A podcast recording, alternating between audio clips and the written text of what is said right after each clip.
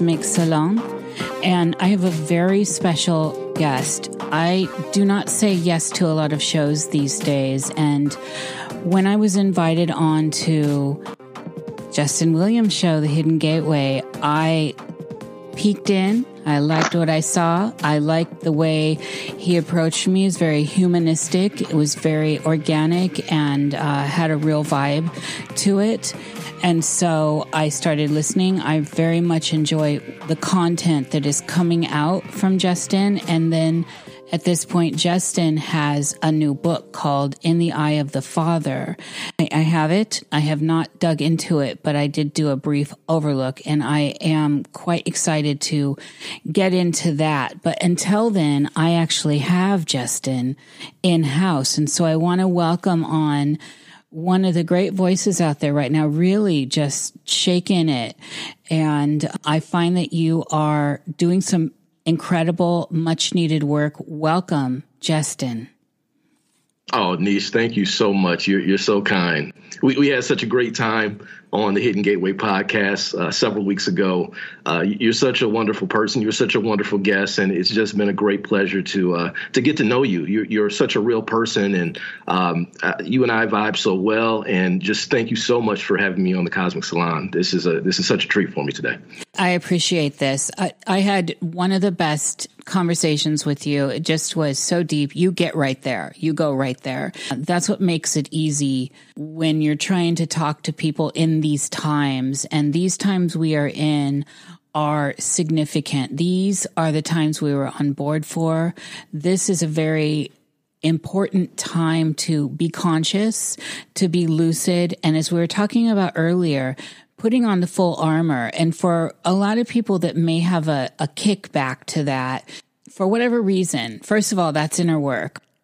If you get into the idea of what the full armor is and you look at the world outside and the darkness about us, there's very, very nefarious things going on. And the point is to look at those things, to understand those things, and to apply the tools that we have been given that we have and that through the source energy, and we may call that God, we start to apply these tools that we were given. This is a, a, a psychic awareness. This is a spiritual awareness. This is an emotional awareness.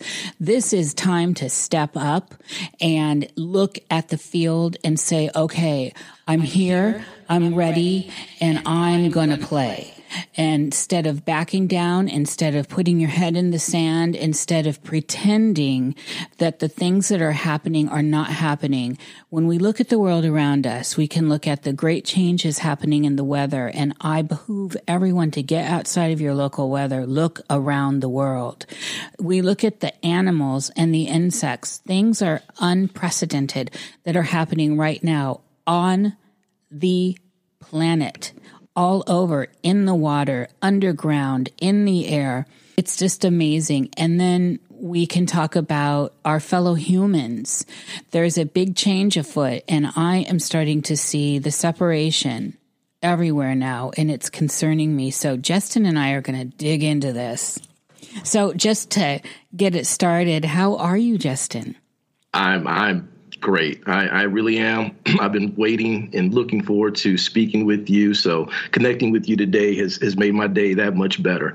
Um, you know, I'm, I'm excellent. That that's what I say each and every time someone asks me how I'm doing, whether it be um, at work, at the store, wherever I'm going. I am excellent. I definitely try my best to keep that that mindset because I am, and and I say I am because what am I? What are you? What are we all? We we are the creator's greatest creation, right? And so that's something to be proud of. That's something to um, always keep in our hearts, knowing that we are here for a reason, as you said uh, early on. Um, it's spiritual warfare, right?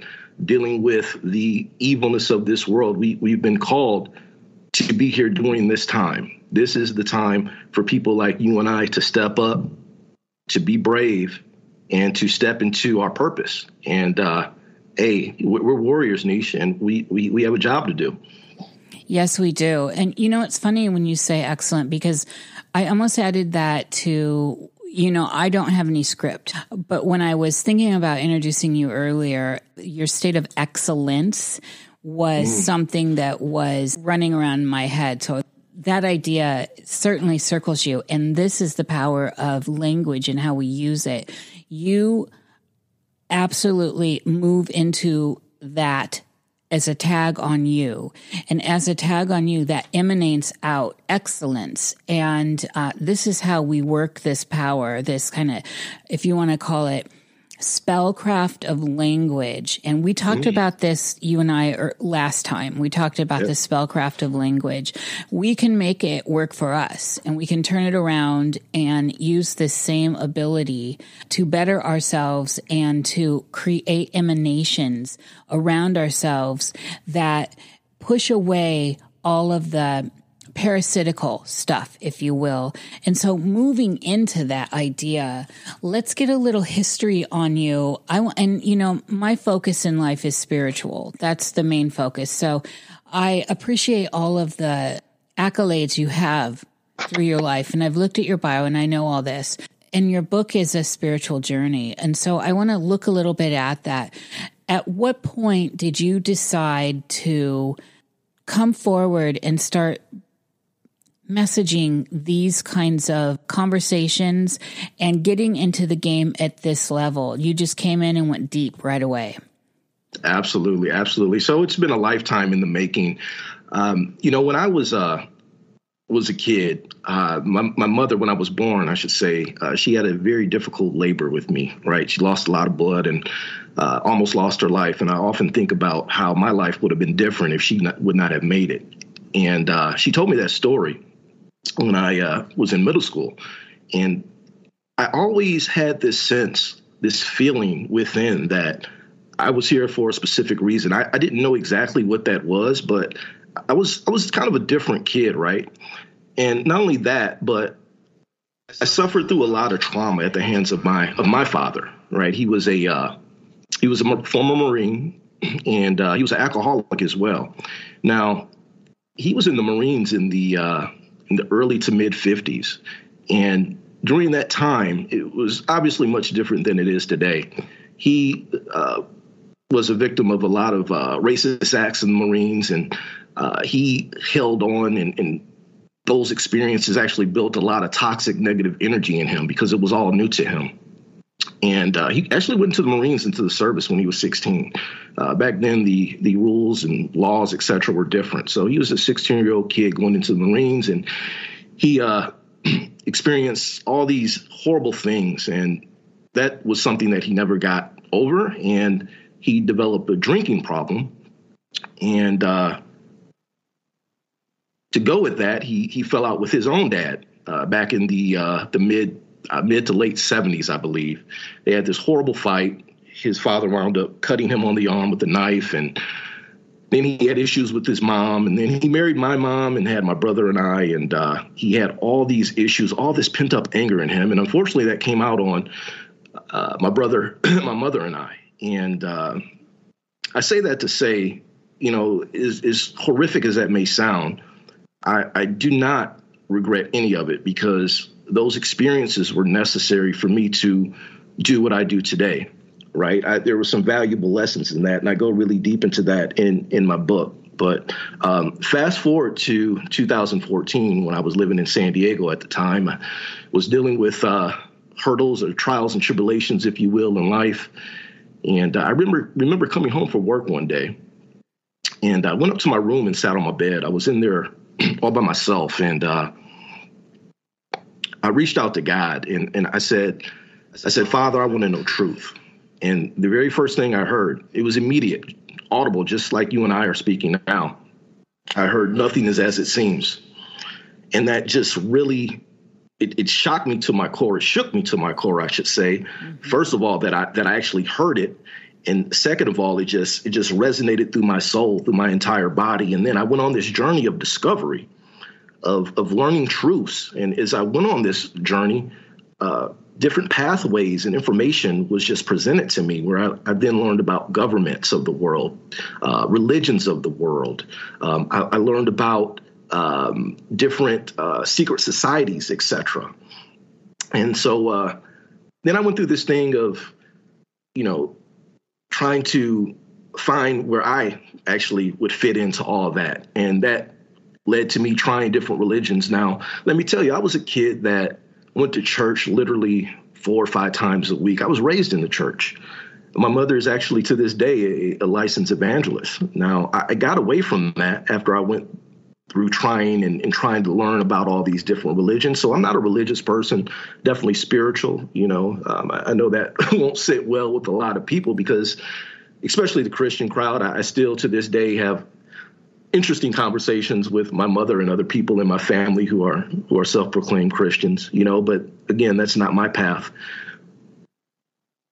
So I, I, go on through this journey of, of, of self-discovery and, and discovering what's what's really going on in the world and fast forward to 2020. I was working at a job at the time, and like many other people, I was I was laid off due to the the scandemic that was going on at the time, or still going on, if you will. You know, I'm sitting around the house, and I said, "Hey, I, you know what I'm going to do? I'm going to take a meditation." And I had never meditated before. I always was strong in faith with with prayer, etc. But I started uh, doing meditation, specifically a meditation called the Gateway Experience. This was created by a guy by the name of Robert Monroe, and he created what's called the Hemi-Sync process. And for those that do not know, Hemi-Sync is a process that is used to create audio patterns that contain binaural beats. And what it does, it synchronizes the two hemispheres of the brain, and essentially they work together to create a, a brain waveform. And that form then creates this laser type focus and helps you explore these uh, expanded states of awareness. And it just helps you go really deep. So you can imagine how that really helps with meditation. And just to give a little backstory on Robert Monroe and the Gateway experience, this is something that he created uh, in the 70s. And it uh, the word, you know, it, word got out there, and in fact, it got out there so far and so much that the U.S. Army uh, heard about what he was doing there at, at his uh, facilities, and they sent uh, some of their top military officials as well as scientists there to see what was what was going on. And what they discovered really, literally blew their mind.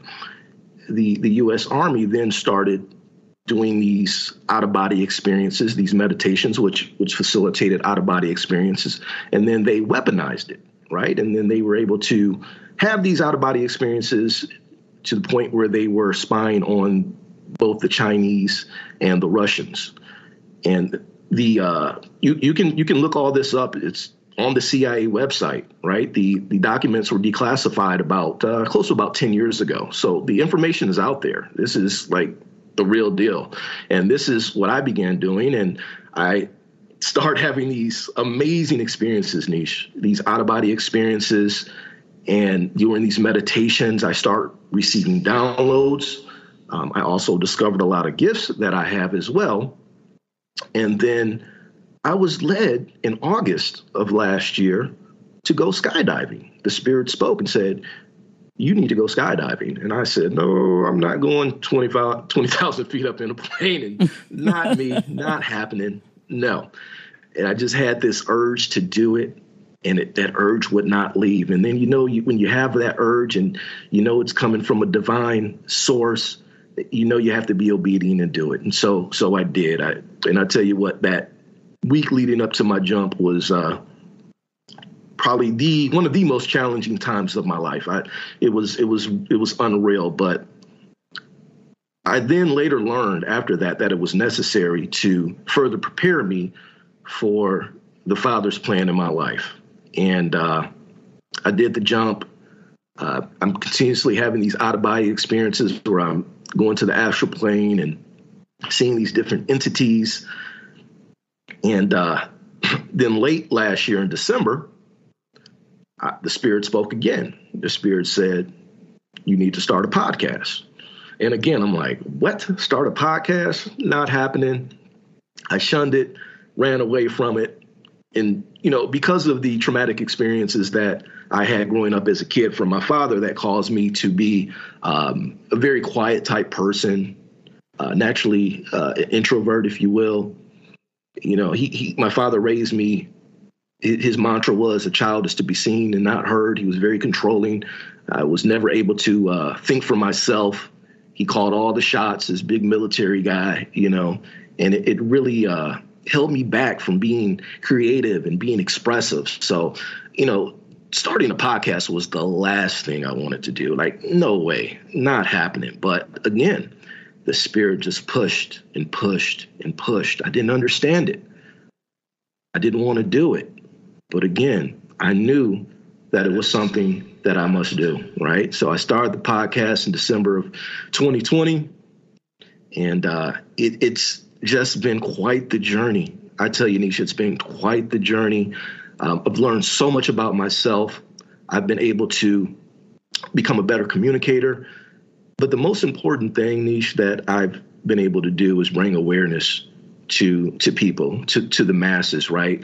Um, things that I've learned and things that have been revealed to me by the Spirit, I have been able to now share that with with the world. And I've had some amazing guests on my show, none better than the than the uh, the lady named Nisha I'm speaking to today.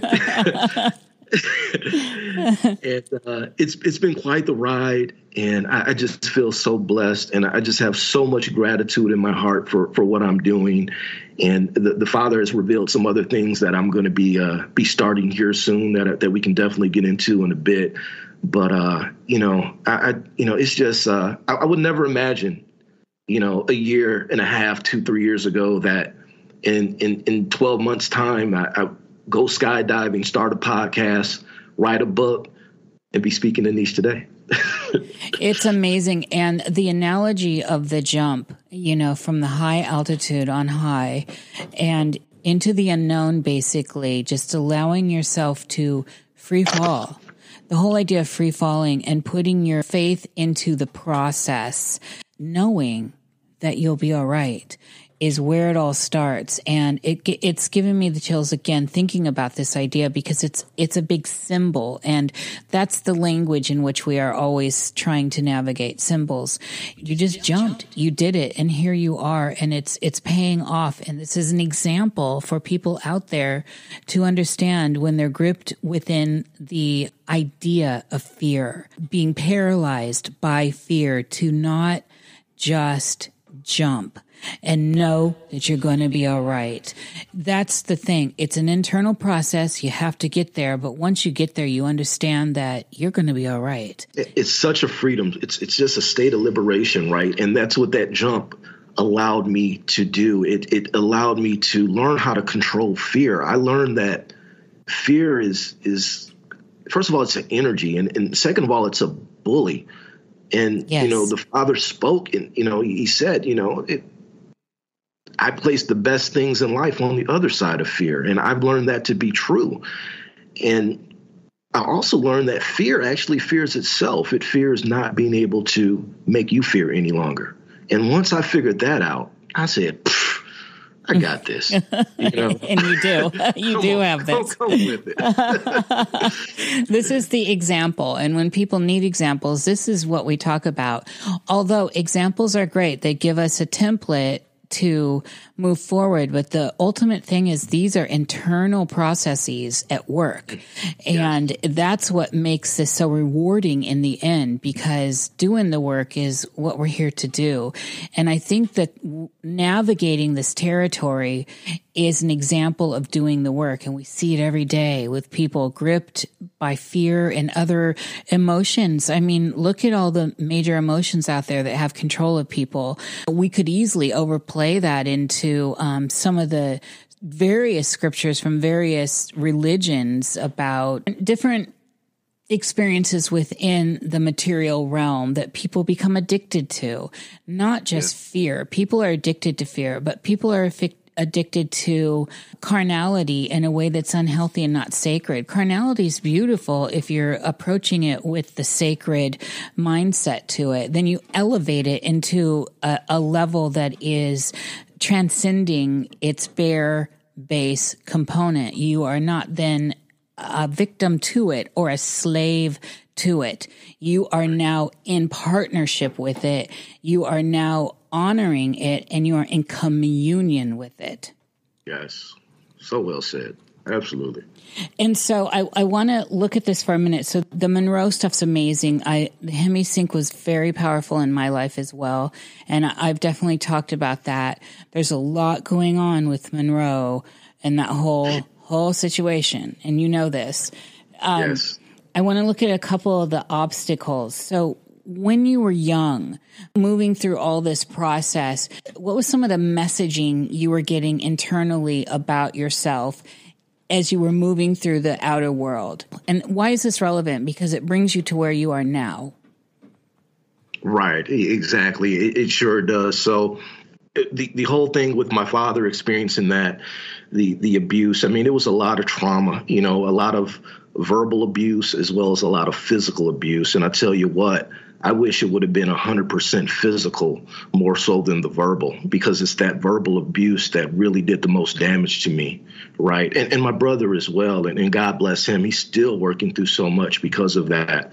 Uh, but he was also in and out of my life. And one thing I want to say about my father, you know, um, he, he's he's transitioned now. He's he's, he's passed on uh, as of 2007, but he was this uh, this doctor and Jekyll, Mr. Hyde character, right? Is as bad as he was with the physical and verbal abuse, there's this other just beautiful side to him where he was the most loving, caring man that you could meet. Literally a guy, he could be that guy at times that would literally give you the shirt off of his back, you know?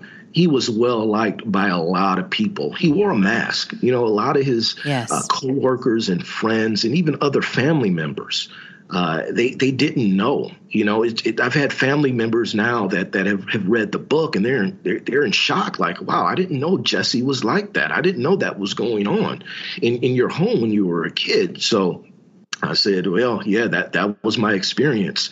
But that that dual personality, if you will, that he had, that that caused a lot of confusion for me, and it and it built up a lot of fear. You know, because I never knew what personality I would be I would get. You know, would would he be this sweet, nice, kind, loving man, or would he be this horrific guy that would come home from work uh, under the influence of alcohol and just literally uh, go on a verbal tirade on my self, mother, and brother? You know, and uh, again, in and out of my life, and those times that he was out of my life uh, specifically during high school, is when I experienced the world.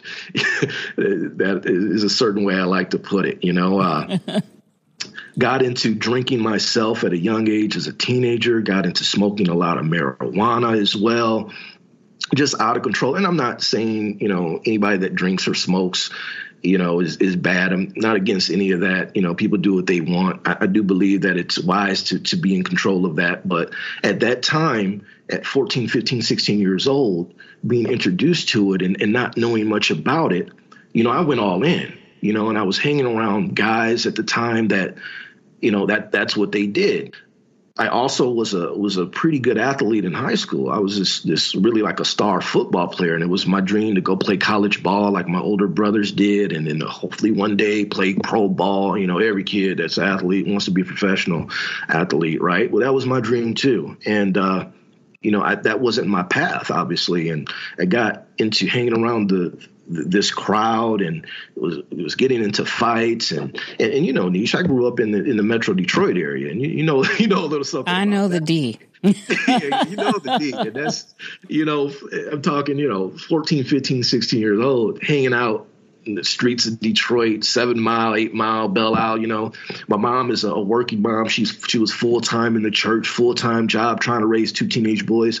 She was very heavily involved in the community as well with with her job. So my brother and I, we we had all this time on our hands to do whatever it is that we wanted to do. So we we ran the streets and we we did whatever, and we we got into some pretty pretty bad bad things. I tell you, it was it was tough, and um, I remember right around 11th or 12th grade, I, I went into this state of depression because even though I was doing all those things and hanging out with those guys, I, I always felt as if I could be better. I could do better. It at that time it was because my dad wasn't around and my mom was so busy. You know, I, I was looking for attention. I was looking for someone to accept me. Yes. I was looking for what I thought I needed at the time to be whole, to be complete. And and they were there and, and that's that you know, that was my experience. So you know, I, I wound up dropping out of high school. I, I then went back and uh, actually didn't go back, but I, I wound up getting my GED. And then uh, fast forward about a year year or so later, when I was 18, I was dating this uh, this girl at the time, and lo and behold, she becomes pregnant, right? And so here I am. I was about 19 when my when my son was born, and uh, I was just like, wow, I'm a, I'm a father now, and that obviously was life changing for me. But I, yes. I tell you what, and I, I tell everybody this my son was my saving grace. Him being born really grounded me and it caused me to become focused on life.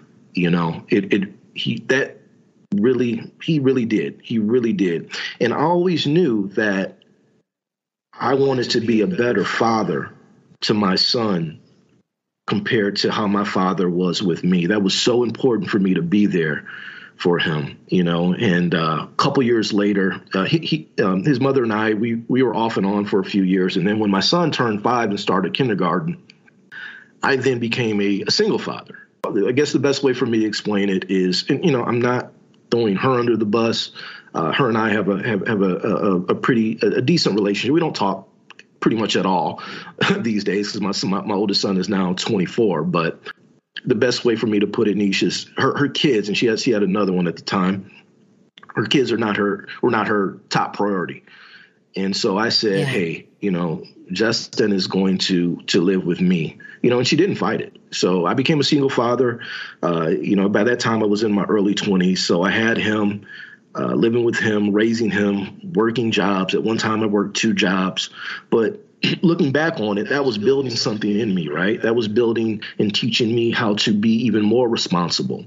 That that lesson that I did not receive from my father when I was a, a, a teenager, those critical years, those critical high school years, right? I, I didn't have a, a male role model in my life teaching me these things. So I was blessed with my son to be my saving grace because I took it upon myself with the help of the Father and his divine forces to grow up. And I grew up fast and I grew up right on time.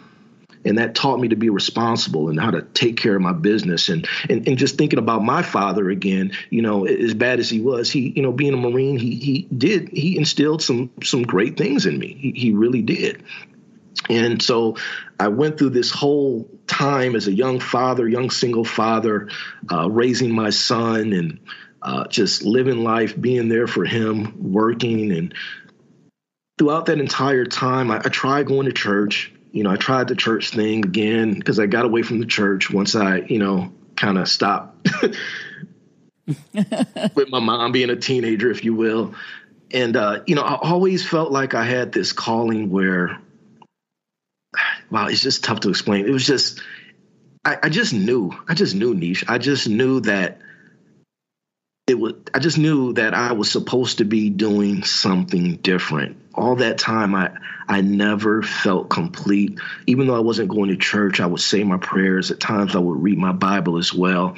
And I just went through all of these different life experiences through my 20s and, to, and then through my 30s and it's just been just been in divine order. And and you know, gratitude is is is the first word that comes to mind when I when I think about think about it all So this is amazing. And one of the things that struck me listening to this is you, you know, you know where you are now, and I know where I am now. And when we look back, you can see the crossroads that you come upon. And one of the major crossroads here is when your son, when, when you are leaving and parting ways with your ex, your son's mother, and you chose to be a single father to your son at that time. This is a crossroads, and you chose that path. You chose this path that was harder. It was against the normal. It was a higher call to consciousness.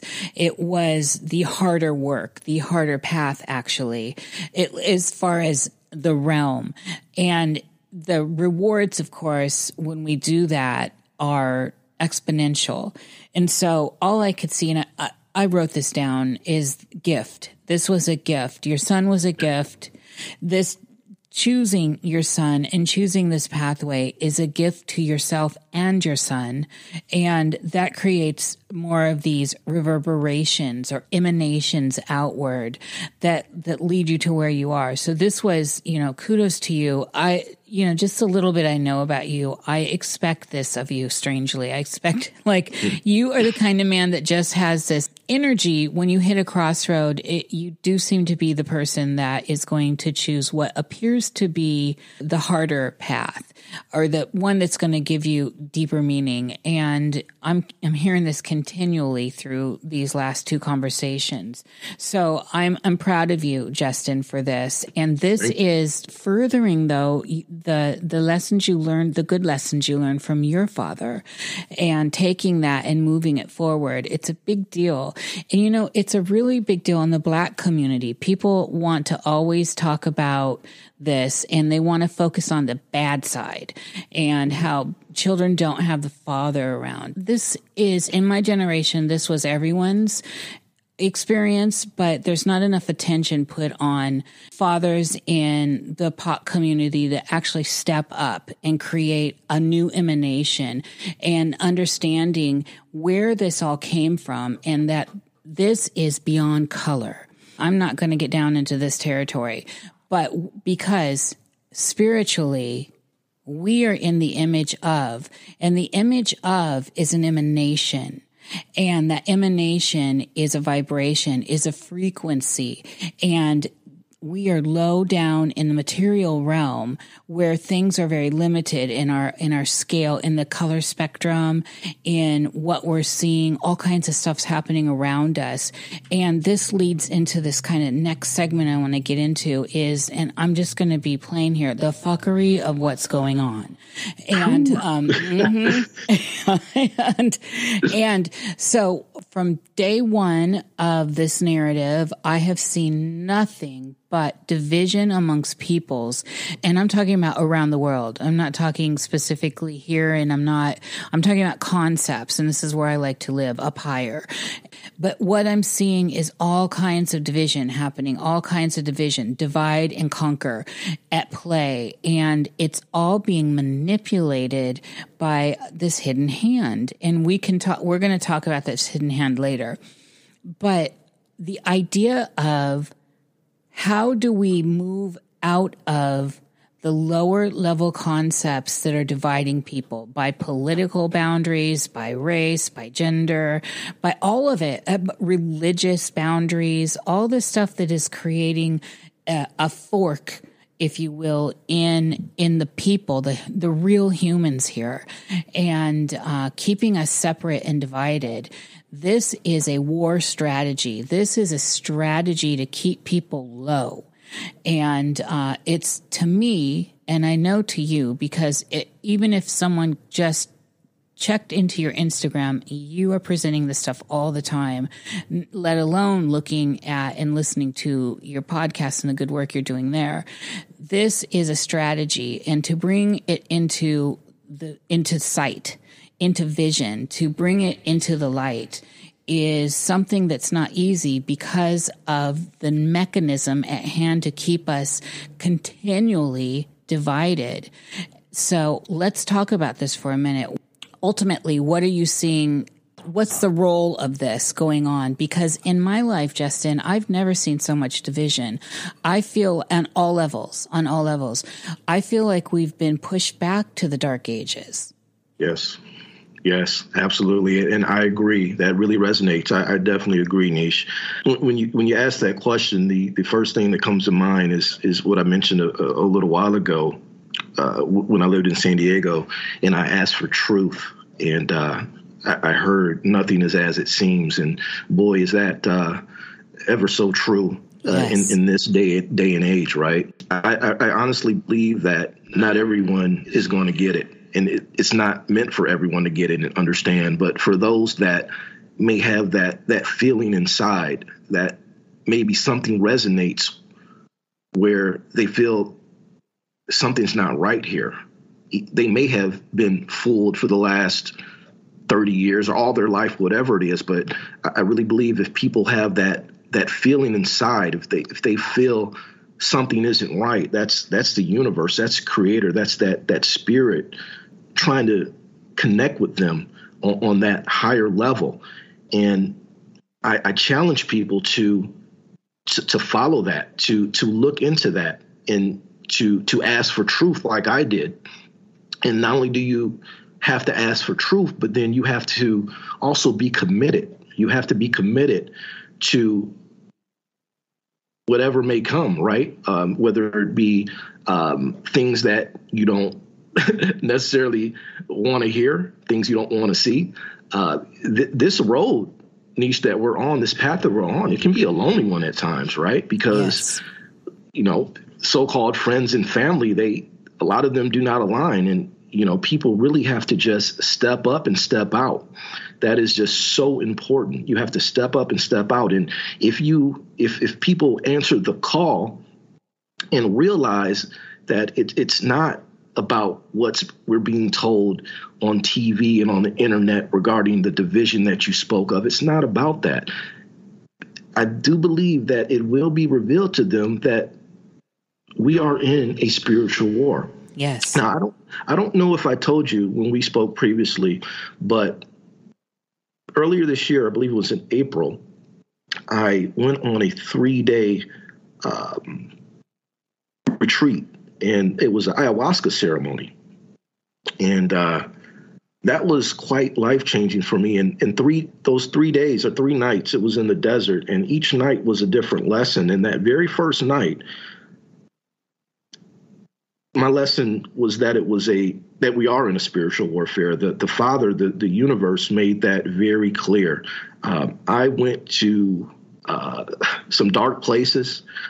I saw demons uh, and they they were after me and they were they were tempting me and it was just really ridiculous. But i can tell you what as long as i stayed focused on connecting with my higher self and the spirit of the divine i was okay. It was almost as if i was in the eye of the storm but i was able to find my peace Niish it was really uh man, I, I, sometimes I, I just lose words for for this when I when I think about it because it was just so so life changing for me. Um, but in a nutshell, I, I literally walked with the Father for for three nights, and again, that first night, He revealed to me, or the Spirit revealed to me that we are in a spiritual war, and he, he said a lot of things and revealed a lot of things to me. And I, I think I may have told you this, but the Spirit spoke and said, you know, there's going to be a mass purge where millions of people are going to die off. And when you think about what's going on today with these shots and these these boosters and all this other stuff, I think we're we're seeing the the beginning of that. But when I had that experience back in April, I was just like, wow, what's what's going to happen? But it's it's slowly being revealed what what's going on. So people have to really really step outside of their their norm. People have to get comfortable with being uncomfortable. People have to learn how to stand in their truth. People have to learn how to shut out and shut away the outside noise and outside energy. And speaking of energy, people need to learn about energy and how yes. energy affects each and every one of us. Yes. You know that that's so important. That's that's the journey I've been on here for probably the last month and a half, two months, learning about energy. This this is something that the spirit has has been dropping in me, and and and, and the spirit wants me to learn about different energies, the negative, the positive, and and how energy works. So that's that's my current current journey. That's where I'm at in my journey right now. So I, I encourage others to to do so as well. Now there's there's no template you know we're, we're, we're each unique and we each have our own experiences and and different journeys if you will. But i want people to know that it may be scary at times you may be confused at times but the great thing is we have everything we need every tool we need inside of us to fight this thing. We have it in us. And we must unite, we must come with the sword, and we must stand in our truth. And that's that's what I'm doing. Mm. That's what I'm trying to do each and every day by by spreading these words and, and, and uh, making people aware of, of what's going on out here in this world today. Uh, you know, the truth is we have the victory, but we just must go through the war. You know, so the, the time the time will come. Our, the time will come. And that's the power of that mindset, getting into the mindset of, and you know, I know you know this from being playing sports. You get the mindset you're going to win. You got to get there first mentally and then just watch it play out. It's going to be rough, but if you're there fully and mentally and not just a, an empty thought detached from the body, this has to be all the way in, all the way down that chakra system through all the meridians. If yes. you see it, you can have it. And it, it's significant you had the three day ceremony. We did talk about that a little bit. And oh. I and I wanna I wanna just get on that three for a minute. The three is very significant, and we know this. Of course, we have the Trinity and all this. It's very out of the two come the one, and or out of the three come the fourth. There's different ways to look at it, but it's very significant. It sings to your story overall. I want to look at the idea of energy here for a second as we wrap up the first hour, um, because we have enough time to get into this right now. The energy idea is so significant and it moves us up out of, we're in the material realm, we're playing here, and this is, we're here for a reason. So we, you know, it's, and it's good to be here. It's good to enjoy the material realm. I certainly do, and I, am sure you do. And Absolutely. so, you know, that's part of it. We need to enjoy the garden we're in it. But at the same time, it, it behooves us to look at the components at play and energy is the source here. And then energy, frequency, magnetics, etc. Looking at the core elements is important. The fire, you know, because it's in water and air and earth and uh, carbon and HO2, all this stuff is creating the experience we're having. And when we start to understand these components and move deeper into the knowing of what these components are and how you mix them and match them and move with them, you start to see how mutable the field really is. And this is when our minds really start to open up and we start to see things not as they appear to us through our limited vision, through limited experience of the color spectrum and all this, the auditory stuff, the way we're perceiving the, the environment around us. And we start to under thing, understand things at their core. What kind of energy is this? What is this energy frequency, etc. And that immediately takes us up out of all of this division we're talking about, that everyone's talking about, mm-hmm. which is at the lowest base level. And yes. so, and when we talk about spiritual people, people that are on the journey, they understand this or they're in the process of understanding this. And that's part of this transcendental experience that we have as we move deeper into the field. And where I want to go with this is, and we're going to do this in the second hour, but I am definitely, we are getting into demons. We are getting mm-hmm. into possession. We are getting into what are humans.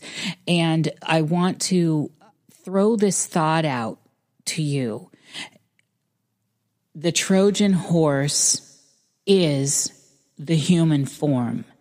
And mm. if we think back to where we are now in the material realm, we think about non material things, say demons or non human entities, forces that are uh, trying to move within. Remember, we're created in the image of uh, mm-hmm. need our bio vessels, our sacred temples, and to navigate the material realm, just like our soul does. We come into these bio suits, right? So we too are transient here because we come here to die.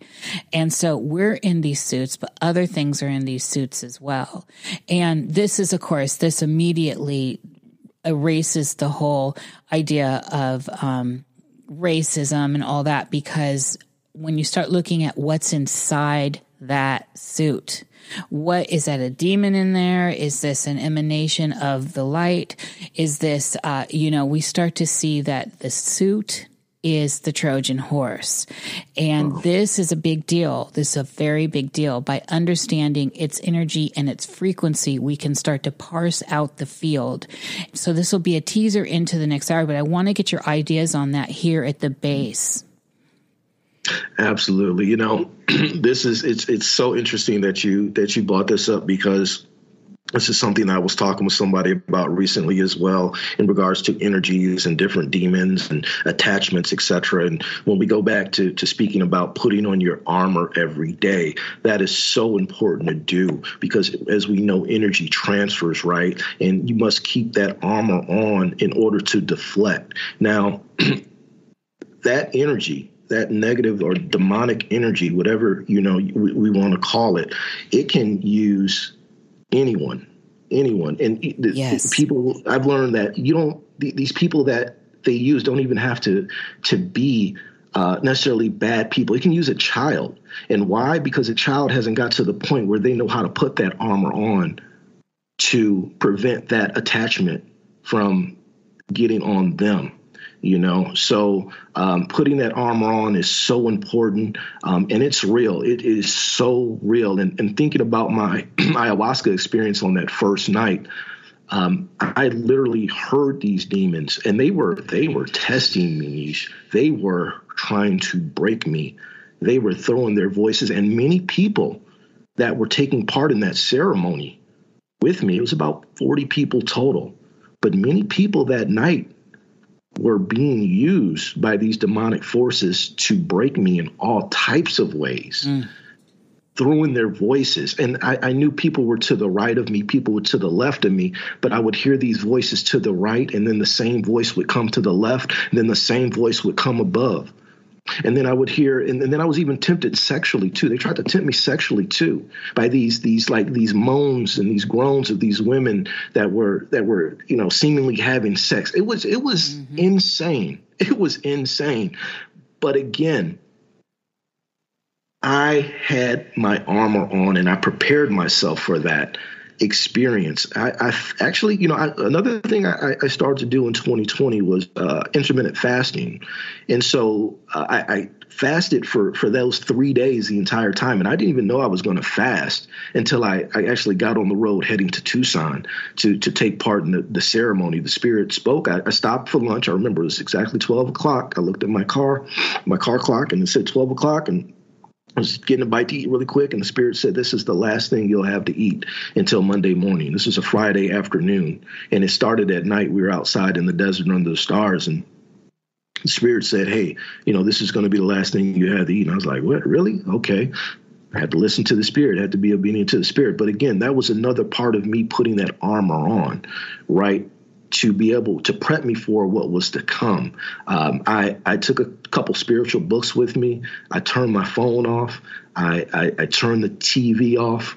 Uh, you know, and I just stayed in meditation while I was back at my hotel, waiting on that nighttime to come, so I could go to the uh, to the to the site for the uh, for, for the ceremony.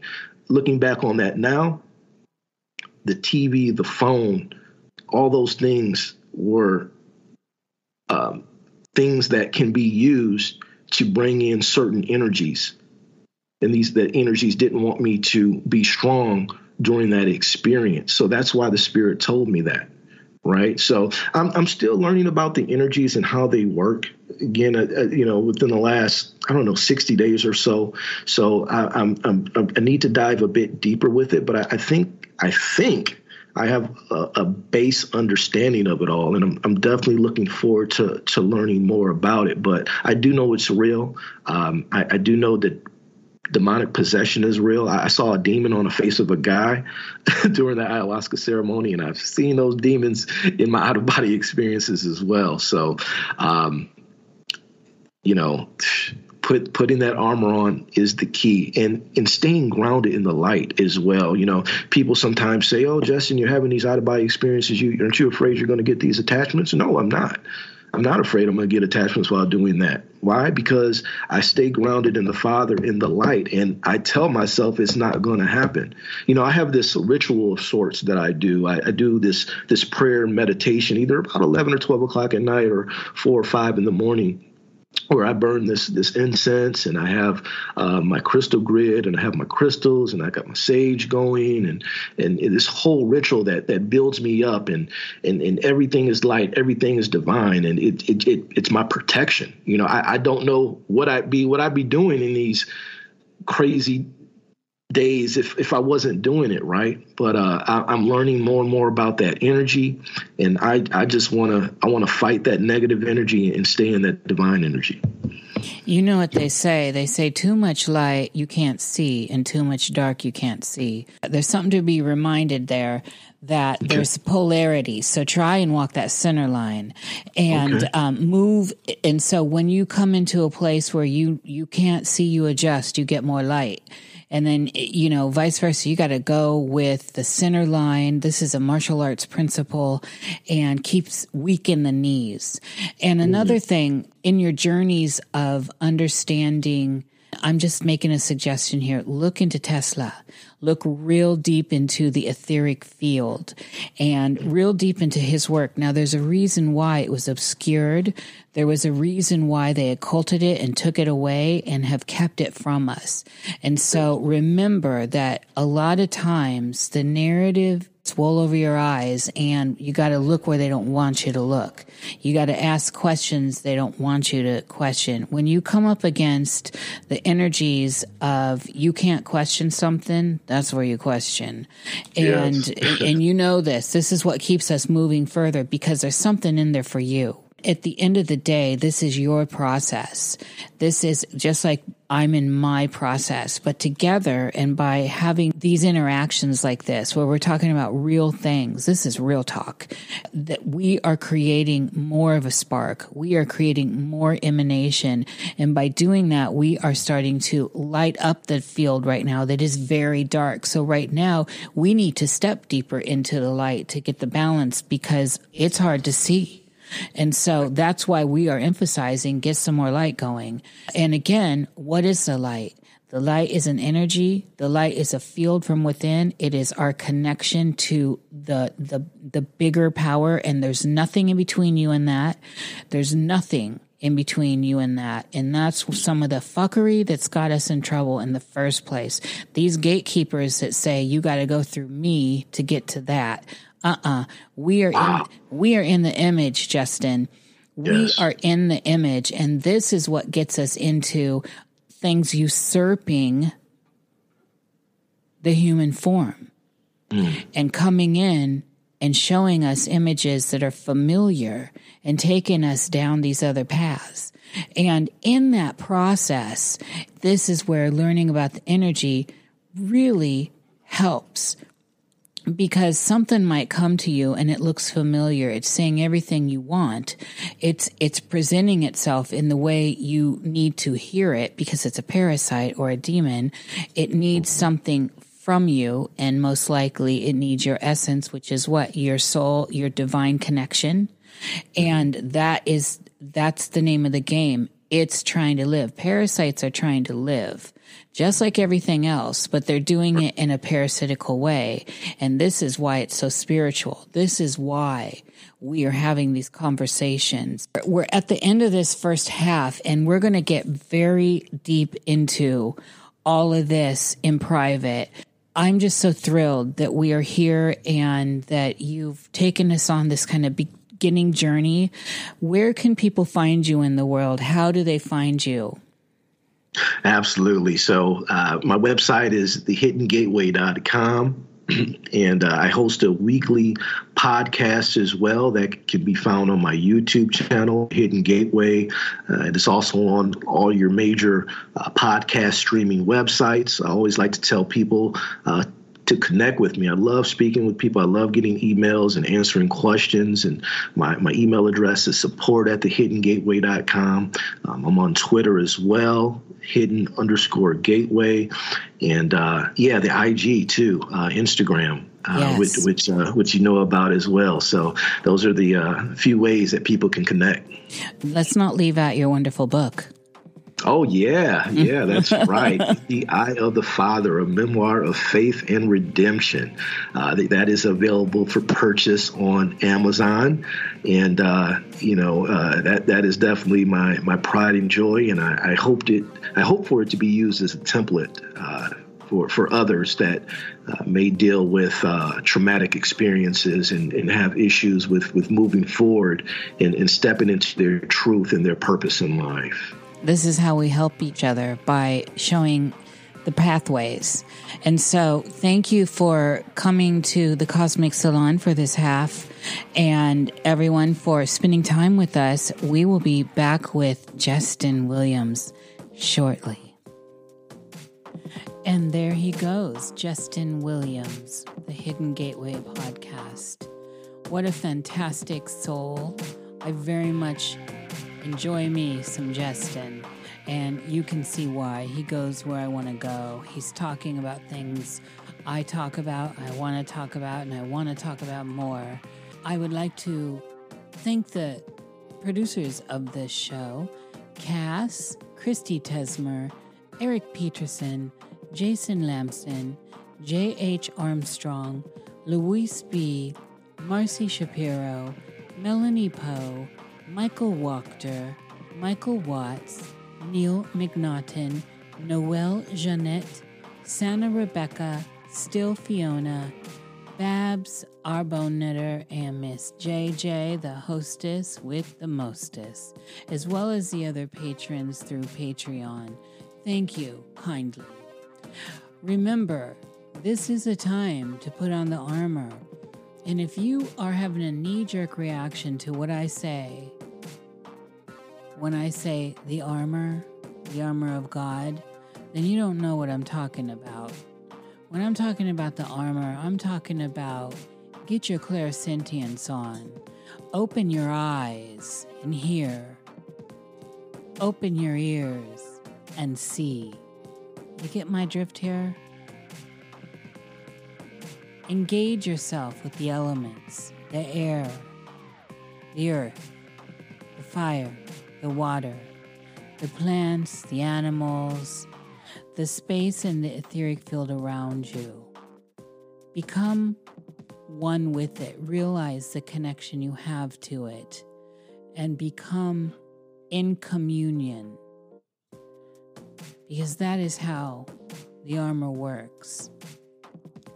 You and the source connected deeply through a sentience of understanding that. Remember, the dreamer loves the dream, the dreamer feeds the dream, the dreamer awakens within the dream.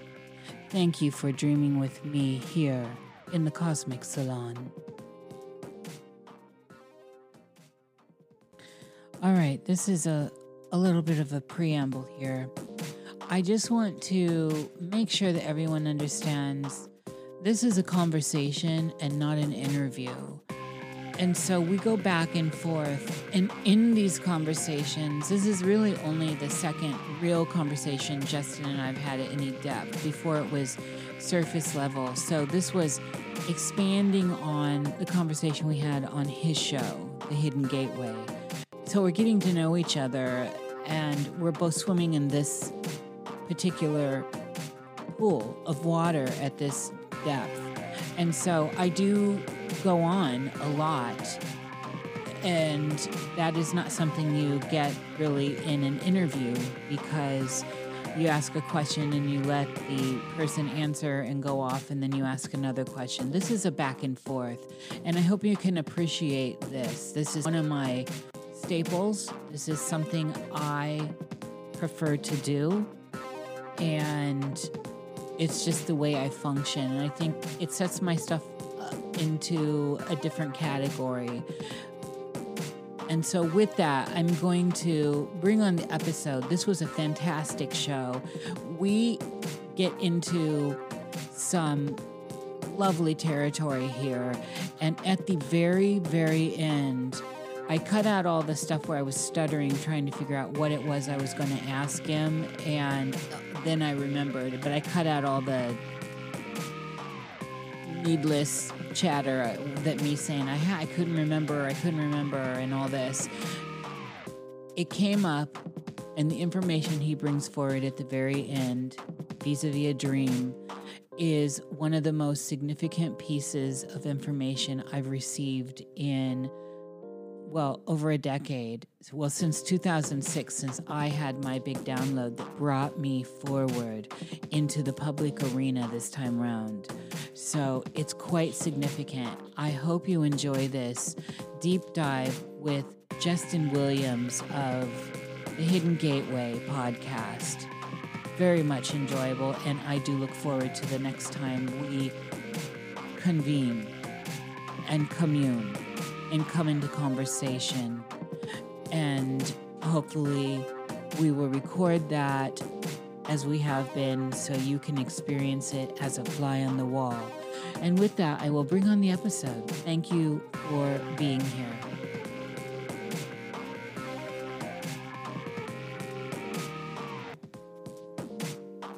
All right, we are back behind the curtain at the speakeasy of the Cosmic Salon with the one and only Jesston Williams. And this has been a powerful conversation so far, which is our, really our second conversation. Uh, and the reason why I wanted to have Jesston here, because there is so much to get out of having these kinds of conversations. And personally, I don't get enough of this in my life. Spirituality is why I'm here. It's what I'm talking about. It's the bigger deal. The material realm is the realm of projection. It's the realm where we come to learn and experience things at a lower level. And as we were talking about earlier, it's a fantastic realm. It's a beautiful experience if you allow it to be that. But it is still a realm of learning. It's a realm of turmoil. It's a realm of pressure and it moves us. It propels us forward. If we just get in the flow of it, which is a very difficult thing, it starts to create a movement. There's a viscosity that happens. That's why I like to come into conversation with people like Jesston. Welcome back. Thank you. Thank you very much. so we were getting into the nitty gritty here now. I have been tracking this for some time, Jesston, and it's been a it's been a lifelong thing for sure. It's it's been the reason I came on board and decided to contract back here at this this level, this this material plane to not only grow, but to bear witness and anyone that understands what that really means, you get what that means. We have it in all the tomes. Christians understand the power of it. Uh, Buddhists, everyone understands the power of bearing witness. And bearing witness isn't a passive act. Bearing witness is actually a very difficult act because you're allowing yourself to learn and move through the triumphs uh, and the tribulations that are part of the process here, part of being here. But at the same time, you have contracted to keep your eyes open. You have contracted to bear witness. So when you are going through troubles, you have to bear witness to those troubles. A lot of people in accidents, and there's studies on this, they close their eyes, like in car accidents, they close their eyes and they just step out the one that bears witness has their eyes open. So they're going through it. They're in the car crash and whatever happens in the car crash, they're there. but their eyes are open and they're witnessing the whole process. And this is a magical act of self awakening because in those moments, time, which is an illusion that has a purpose, or we wouldn't have it as an illusion, slows down. And in the slowing down of time, the stretching out of moments, you start to see the micro seconds. And within each one are pathways, are crossroads that we make. And there's some great imagery with this in, say, The Matrix and in other movies where you see the slowing down, you can move slightly to the left to avoid a bullet, even though in real time it's just it's a blink of an eye. This is that process of bearing witness. It's a bigger deal than people think. And again, it's not an act of passivity. And so, what I'm bearing witness to, Jesston, is a takeover. We're in a war, we're in a spiritual war. And this is why, in our lifetimes, I have seen so many movements go backwards. Like we've been overcoming in my life, and all of a sudden we we hit this recent period, and we we've stepped way back. Like, and I I had to get my eyes on that. I'm like, wait, wait, wait, what what happened? And this is with a lot of stuff. This is not a, a one tier. This is a lot of stuff. So I mean, there's obvious stuff to look at, but it's deeper than that. And I started to go, oh there's a lot of demons in the field. Mm. There's a lot of attachments going on. There is something more happening. And getting back to that idea of the human form is the Trojan horse. And as I started to bear witness more consciously the act of being lucid within the dream, I started to see how that person over there or that person over there is not human. And this is this is a bigger narrative now. There's a lot going on here. And so it's easy to call them all demons. And that's fine. I can pull up to that language but they're more than that. And there's more than that going on. But for the sake of simplicity because this is not a simple conversation when we're talking about things at this level as spiritually it's apparent to me that like it says in the Bible, those that are Jews that are not Jews, those that are Christian that are not Christian, that when we see, say, The Exorcist, the first, the original, and she starts, you know, the way demons work. She, you know, Dimitri, come back to me, and familiar voices, right? Coming through another form. And there's all kinds of trickery, and this is inlaid in it. It's in the Book of Coming Forth by Day, which is colloquially known at colloquially known as uh, the Egyptian Book of the Dead. This is all part of the pitfalls, and I have I have often thought, Jesston, that this is this is the afterlife. Why? Because this is the land of the dead where we come to die. You know, you're going to die here. And, and so we are transient and to not get too tied into it because this is not our home. This is a reflection of our home. This is a facsimile of our home, but it has all the elements, the same energetic components, but it's not the same because we come here to leave. And we certainly understand that in, in spiritual songs and in deep spiritual practices. And so let's talk demons. Let's talk demons. I have a question for you. You said this is the land of the dead. Now, would you say, or are you saying that this is hell as as mentioned in the Bible, or, or, is that something? Is that different? Is that not what you're what you're saying? Well, you can call it many names, and certainly right now, if you look at it, it looks very hellish, doesn't it? It does, yes. And yep. so we're, you know, it, it, it's it's unmistakable to me what it is, but we can call it many things. Right now, though, we can recognize it as an inversion by looking at language and I mean just even politics. I mean what happened. The, the principles in politics are totally switched. Freedom right. and all this stuff used to be democratic. I mean, I'd, we could go, we could break this down all day.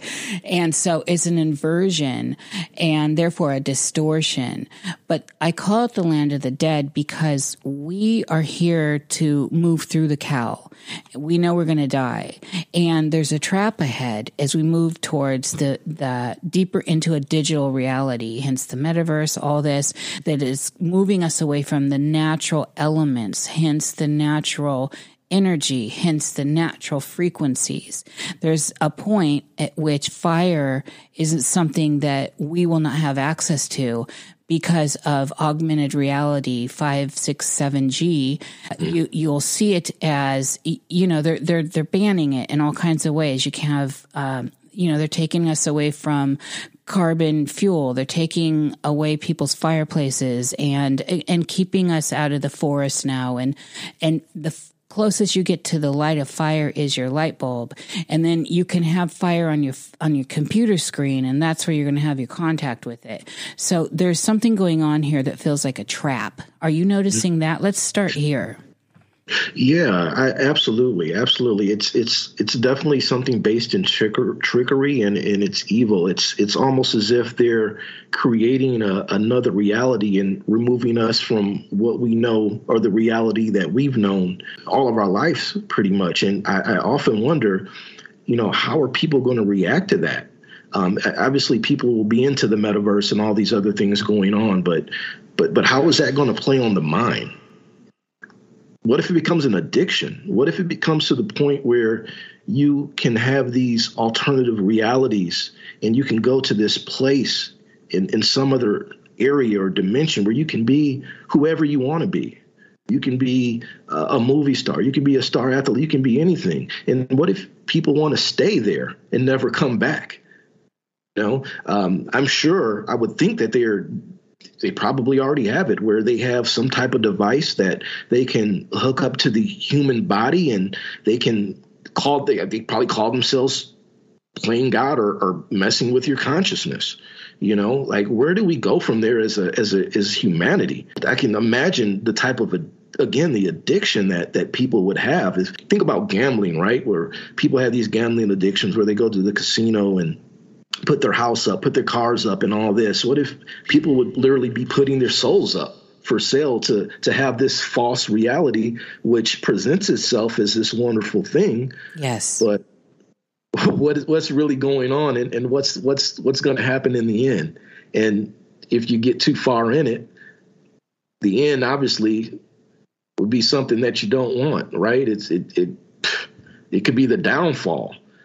So it's to me, it's just very important for people to have an awareness of that and ask for guidance from from the Father and from the, the light beings that that surround us. Um, very, very. Uh, we're we're going to a place that is, uh, you know, uh, ooh, I don't. It's it's going to be something else. That's for sure. I can only imagine what they have that we don't know about already and what they're doing. It's uh, get ready, people. Absolutely. This is why it is important to bear witness right now. We're in the game no matter what. And it's time to be lucid and it's time to really look at interactions. And this is one of the things that it's it's it's very sad because I'm watching my sisters and brothers fall all around me and to different things for different reasons. And I hold out love for all of them because love is everything. But at the same time, it feels to me like this is when you get, you pull yourself out enough to get a view of what's going on. People are getting too sucked into it and the quote unquote realness of it is overtaking them, the realness of the game, right? Yeah, and right. it's overtaking them neurologically, it's overtaking them uh, the adrenal fatigue, all this, all the systems in the body are being controlled and manipulated right now, both externally and internally by all the stuff that's going on environmentally. It's tied in. And the thing that looks very nefarious to me here is it's by design. And this is that hidden hand that we're talking about. And yes. this is when we start to look at what is that? Who is that? What are they? Who are they? And that's where I like to start talking about the idea of demons and what they are. And we all have different concepts of what demons are or archontic energy is, parasitical energy. They're, it's all intertwined for me because they are all wanting something I don't want to give them. And therefore, mm-hmm. they all, bec- I don't care to parse them out too intently because they all want to take away something I hold valuable, which is my core being, my soul, mm-hmm. which is my connection to the creator. Right. They want, they're mining that. They're trying to get that. And then they want to hijack your vessel again, Trojan horse. And, mm-hmm. and by doing so, say something hijacks me right? And so everyone I'm connected to in my field or sphere of influence then becomes on the menu for what, you know, something hijacked me and then Yes. They have access to everyone that has right. come to trust me, come to walk with me. This is a big deal. And and Jesston, I'm seeing it. I'm seeing mm. it left and right. And that's what I talk about brothers and sisters that have fallen. And uh, we have to really start analyzing our relationships. Now, I'm not talking about isolating ourselves. I'm talking about analyzing your relationships and looking deeply into subtle changes. This happens no matter what when we're transcending the the material realm, we're becoming more spiritual. Certain people that aren't at that frequency do fall away. So yes. you know these are these are subtleties that have to be witnessed and observed. But what I'm talking about is very bare bones here. All of a sudden, your best friend in your life doesn't have memories of stuff you did 20 years ago. That should be a clue. Your best friend all of a sudden has a different palate change as far as what they like to eat. And, and, these things are so subtle, Jesston. They're so subtle. But if you're tapping into it, you can see it. And that's when you have to not tell yourself you're crazy. And this is, that's some more of that mind spell that goes on, that one Tico. It's been put out there for us to disarm us to take some of that armor off, right? To mm-hmm. you're being crazy. I'm just, you know, I'm just feeling this now or etc. I behoove everyone to not actually address it, just to observe it and to move with it. One of the things you don't want to do in the art of war and make no mistake, this is war, is to give your position away. So if you all of a sudden notice that your best friend for your life has changed in very subtle ways, but not not little insignificant ways, significant ways that don't show to the outer world, they no longer have an emotional attachment to you like they used to in a way that was in a positive way or memories of stuff you did together that are core core stuff or they've become aggressive in in this is say a non-aggressive person. Stuff like this these are cues and you need to be on your game here with this because it's happening all around us. Because what's happening in my opinion Jesston is there is an invasion going on. And again we are in the spiritual war. This invasion is these demonic entities this non-human really uh, charged by AI type of energy that's going on, and the pro- the goal is to take over, take over the realm, and soul mine out people. So, what do you have? What are your thoughts on this whole idea? That is uh, that is very deep, Niish. That is very deep, and uh, a lot of what you said resonates with me, um, especially when you said that if a parasite, these these demons, uh, attach to a person, and then that opens up the menu, if you will, for them to attach to other people that you may know or be involved with. You know that that is uh, and, and it makes me think about what I've been learning and the the, the, the little research I've done over the last uh, several weeks regarding regarding energy. So this is kind of coming full circle for me, and it's giving me a better understanding of how all this works. And I'm just so thankful that you you brought this to the forefront here. Um, I, I I totally see it. It's like I have this vision right now of these energies, these demonic evil energies, just literally on standby and then just waiting to pounce on people that yes. are not aware, people that are not, um, um, you know, grounded in the light. Uh, and and these people are distracted. These people are distracted by the internet. These people are distracted by politics. These people are distracted by their cell phones. And and you know, it, to, and, and I'm just seeing the connection as how all that has been put in place as well. How it's how they're working together, the powers that be that bring these things to the lives of humanity, right? It's, you know, and, and then that further makes me question if certain people, such as the elite, these people that run the world, are in connection or in contract with these uh, these demonic energies, you know, and it, it you know, and then I, I knew it was something about uh, was it President Truman back in the '50s where he yes. signed a contract with the aliens, if I'm not mistaken. Um, I believe that to be true, and it, it's just it's painting this huge picture for me, right? And and it just takes me back to again, nothing is as it seems, and it takes me then fast forwards me, I should say, to all the chaos and confusion that's going on in the world today and I think about last year in 2020 when we had you know all the protests and all the the, the purposely done division of, of people.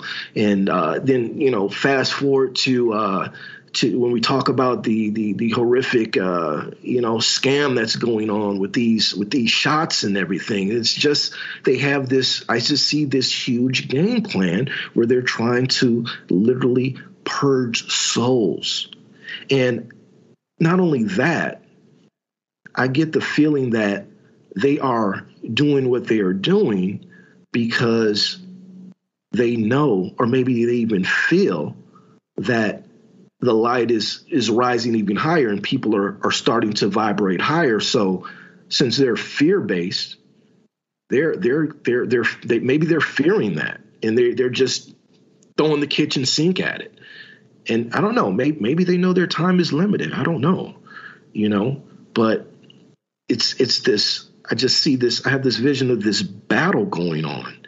It's it's finally finally calculated by by the dark side. Finally calculated with these things that have been put in place for thousands of years. And you know, you said something very interesting that really really caught my attention before right before we ended the first hour when you said that we have a direct connection to source that we don't need anybody or anything to be between that or for us to get to the source. And it made me think of christ. And again me being raised in the church i i really for for for the longest time i struggled with that as far as christ is concerned. And and i apologize if i'm taking the conversation off a little bit but this is just what's coming to me again, I struggled with that for a long time in regards to Christ being the Savior, um, you know, dying on the cross, etc. I believe Christ existed, and I believe that he, he may be the prototype that we all are to strive to be. I don't know if that's possible, but I believe he's the prototype. But on the other hand, I do believe that these dark evil forces, evil entities, have put things in place to manipulate and control us as well. I just see things going back like thousands of years and on this this perfect I don't know if perfect's the right word, but this this one accord to bring this chaos and evilness that we're seeing today. And that religion part with Christ is being used on even another level to manipulate and control people as well. And I think a lot of the people, maybe Christian, a lot of the Christians and, and Catholics as well, are going to be a huge group that will be used by the demonic forces to help purge these souls for into the darkness. And the thing is, I don't even think they're they're aware. I don't think they're aware. Oh, you're touching on you're you're getting there with me as far as I'm concerned. I love me Jesus. Take me. Uh, I I love some Jesus, and I think Jesus is not what people think he is. That's part of the fuckery here. Jesus has a place in my heart. The esoteric Christians, I love. I love them so much. They're they're digging in in the their soul digging, digging in the dirt, and they're they're trying to uncover these real deep core mysteries. And in there, you will find some amazing tools and gems to help you and guide you. And the story of Jesus alone, despite all the rest of it, I absolutely believe Jesus was a real figure the story of Jesus, though, if we just look at the story of Jesus, is one of triumph and one of power and one of transcendence. This is a power story and it's a meta story. It is, it's ingrained in all of culture at this time. No matter where you are in the last 2000 years, it's been the story of Christ. You know, there are other Abrahamic aspects going on with other Abrahamic stuff, but Christ is a main player. And uh, my favorite of them personally. And I do believe that he's not what people think he is. And when you start stepping outside of the good book, which is the good book, and I didn't come to that Bible until late, really not that long ago, but I sure did dive in. And um, I call it a grimoire and it's a very powerful book, but we cannot forget that it was honed, it was yeah. edited, books were cast out, and there's a reason and there's a narrative there. And most of it was to usurp the power from people because they needed to go through another source to get to source. But if we start to pull forth some of the other books, the the Gospel of Thomas, the Gospel of Mary, etc., Enoch, uh, we start to see a larger story, a bigger narrative, a more magical arc, if you will. Yes. And this is also a sacred bloodline, and it's one of those seven sacred bloodlines. And this ties into the Aborigines of Australia, the Dreamtime gatekeepers that hold the seven strands of DNA. This is a big deal. This is all a very big deal. And so I think that it's interesting the kickback Jesus gets from people that don't understand him. And then the Christians that are not Christians, right? They're just sinning all week long and coming yep. in and, and giving it up on Sunday, right? Or in confessional, whatever. This is part of how we walk this territory by looking at what's what. There's a lot of when you're dreaming, there are a lot of characters in there that are just part of your psyche, but then there's a lot of other characters because you're in another realm, you're in another dimension that are in there that are not part of you and they're separate and they're in there, but they're, you're encountering other dreamers, but they're sleeping in the dream. And then when you encounter the ones that are really pushing back where you're having interactions, then you realize you're, you're dealing with other awakened dreamers within the dream and now we mm. start getting closer to Jesus and we start getting closer to awakenings and we start getting closer into real psychic sight, which is eyes that see and ears that hear and clairsentience. And this all plays out in this realm where we are here. But that realm is the real realm. That's the realm where we are eternal. Yes. You don't die there. You come here and uh, and so that's a whole different thing. But in talking about what's going on with this war that is bigger than I can even conceptualize. And the usurping of the human form to take over this realm. There's something, and Jesston, I don't have the answers for this, but I just know there's something so important about this realm that there's a war over it. And yeah. there's something so important about humans that are souled, ensouled with soul, soul and spirit, that is so important that things want to take that from us that things want to snatch that away and uh, and and enslave us. And that's why in this realm we have seen story after story peoples after peoples with narratives of enslavement. Everyone's been had their turn on the catherine wheel. And yeah. there's a reason for this. It is signaling to us that we are in that kind of space Mm-hmm. Make mm-hmm. no doubt about it. The idea of chattel is real. And that's the real systemic situation going on here. And it has nothing to do with our skin. It has everything to do with your soul. Soul, that's where it is. The mm-hmm. skin thing is just trickery. trickery oh, trick, it, it's trick. Ap- it's skin deep. It's literally skin deep. What's in that person over there? I can't even get on that level. I can't even get on that level because that person over there could be a demon and exactly. and spewing forth all kinds of crazy stuff to get me tied into their story vis-a-vis their web mm-hmm. hello web mm-hmm. and then suck me dry and get my soul. There is a whole situation here. And this is why when we talk about portals and gateways into you, so like, uh, the way parasites do, uh, what are the pitfalls here? What, what is part of the stuff we are here to learn in this realm? Look how sexuality just has so much control over us.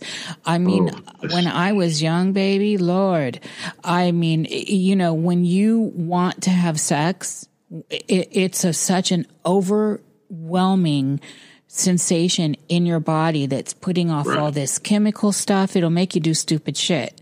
You've got to respect this. This is something obviously a major force to get control of and to mm-hmm. transcend and move that into working on your behalf instead of being controlled by it because things can usurp that and take you into a place you don't want to go. And then there's your there's the portal. They have access to you. What about Oof. other addictions right? Anything that is taking you out of a seated place of agency and control is a port of entry for something else, for these non human entities. And Absolutely. make no mistake about this. I claim the human title, even though I know I am infinitely more. But the human title to me actually is a genetic coding, a genetic sequence and uh, that sequence is sprouted everywhere amongst all the peoples of the land. And it doesn't matter where you see it sprouting and what color it's sprouting, what color, you know, it's like fields of flowers. It doesn't matter. It's the sequence, it's the genetic sequence. And we're talking now about cosmic genetics cosmic bloodlines. And this is where we start talking about those seven strands that the yes. the gatekeepers have, right? And uh-huh. uh, the aboriginals. This is why we're seeing all that stuff happening with the aboriginals in Australia. And so that is in tandem with, say, the attack on Texas in particular. People don't understand when they take Tex, Texas is that Lone Star State, and mm-hmm. it's the sovereign state of Texas. Now, I've never had a desire to live in Texas, but I respect Texas for being a symbol of of sovereignty. And yes. and there's all kinds of, you know, I'm not going to get low with that energy. I want to get high with that energy. And so the idea of holding its own sovereign idea that is contracted with the set of folios, the magic workings that the, and I don't care what people say, and I don't care how people want to judge me. I'm on a higher level with this.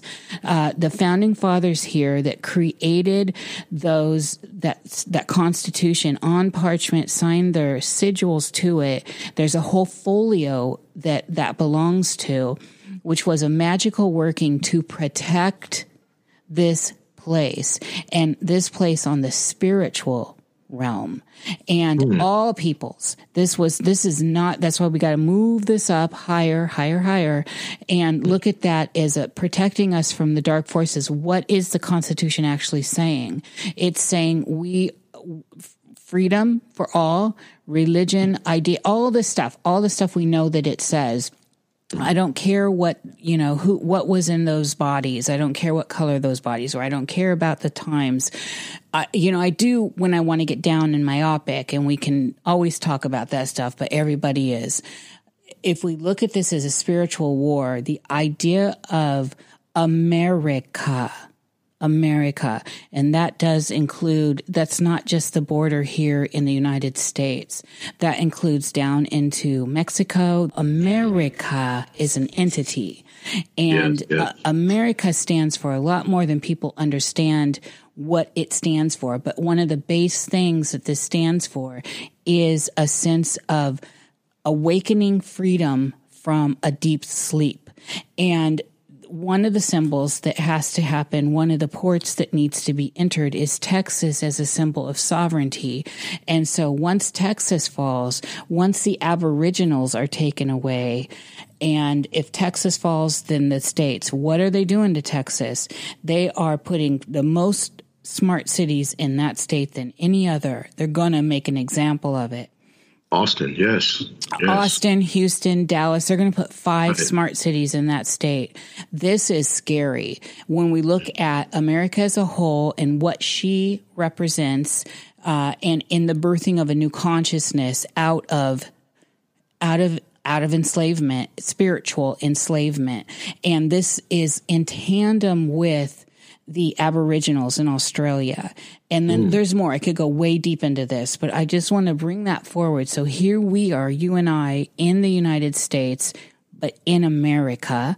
And uh, there's a war going on. And right now the land's divided, the people are divided, and demons are amongst us. Attachments are amongst us everywhere. And what are they doing? They're usurping the weaknesses within our realm. They're mm-hmm. bringing up old scars and they're they're ripping them apart. They're bringing up old blood and they're spilling it. And this is an opportunity a to heal ourselves from the sins of our fathers and uh, to move forward. And that's an important thing. We need to do that. Uh, we definitely need to do that. That needs to happen all over, though, not just here. And, but it is also being used to create more vitriol. And the vitriol is part of the acidic nature in the system that is breaking down our immune system as spiritual entities. And these things, these demons from the pit of hell, are coming in. Mm-hmm. Mm-hmm. So America is. Do, do you believe that it, it the the ultimate change for the greater or for the good starts in America? Will we lead the way? Do you believe that? I believe if we fall, everything falls. Mm-hmm, mm-hmm. And but this is in tandem with the Aboriginals, and they're under extreme attack right now. They put the SOS out. That several yeah. of the tribe members, you've seen that. I've seen it. Absolutely, and it's compelling, and we cannot allow that to happen. It's so. I've got. I'm full body chills here. It is so significant to our spiritual progress because what are they? They're the dream time gatekeepers. That portal gets shut. We're trapped we're mm. trapped. And so it doesn't matter how much America stands. If we get trapped, it's going to be, going to be literally hell on earth. We've got to keep the dream time clean and clear. There's a reason why they are being focused on. And there's a reason why Texas all of a sudden is a hot spot with the smart cities are not they're not here to bring about a better future. They're here to enslave us and to push us deeper into the narrative of of digital reality, which is what? Cleaving us away from nature, cleaving right. us away from our natural beings that we are. And that is at the core again, this soul genetic energy that we are housed with, that we are here. We, you are a custodian to your genetic sequence. Your body is housing your essence, which is the essence of God. And, mm-hmm. and we are here to protect that. We come together somewhere down the line. But here individually, this is part of the process, just like in the Book of the Dead from the Egyptians for the pharaohs. Mm, mm, mm. Goes against, totally goes against the laws of nature. Yes. Totally goes against the laws of nature. And that is something you cannot mess with. You cannot mess with the laws of nature. And once you do, watch out. I mean, ooh, like you said, hell on earth. But but how does nature respond? How does humanity respond to that? That's what I want to want to know. Uh, I guess that's the I don't want to say the untold story, but I guess it's just yet to be seen. Uh, but we need we need people like you and I who are brave, who have a heart full of courage to stand in our truths and fight. And I guess people need to know how to fight as well, right? People need to know how to go deep in spirituality and, and be led by that divine nature, that divine force, uh, because we, we have what we need, but it wouldn't hurt to have more, right? Have more people in, in, in yes. the divine army. Uh, it is it is serious out here, and you are just you. I love your your vision of, of what you see, and uh, it it just resonates with me so so so much, and uh, it is it is exciting. Um, and and you know this might, might sound crazy but but I welcome it and, and and that's just the mindset that I have to I have to have for myself right um, and and this is what I've learned about when it comes to dealing with fear.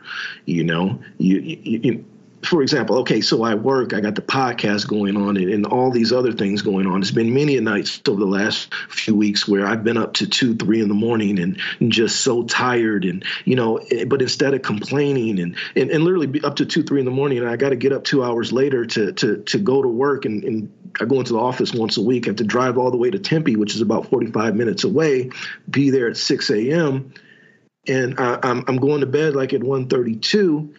But instead of me complaining about it, all I could do was thank the Father for the experience. All I could do was say, "Hey, Father, thank you," because I know it's preparing and, and, and growing something in me greater, and I don't want to let that negative energy in to where I start complaining and I start saying, "Oh, why me?" and "Why is this so difficult?" No, I refuse to do that. And that's the same type of mindset that I take going forward with dealing with this spiritual warfare. Now, I don't know what my next step is or what the Father has planned for me in six months, a year, two, three, four years.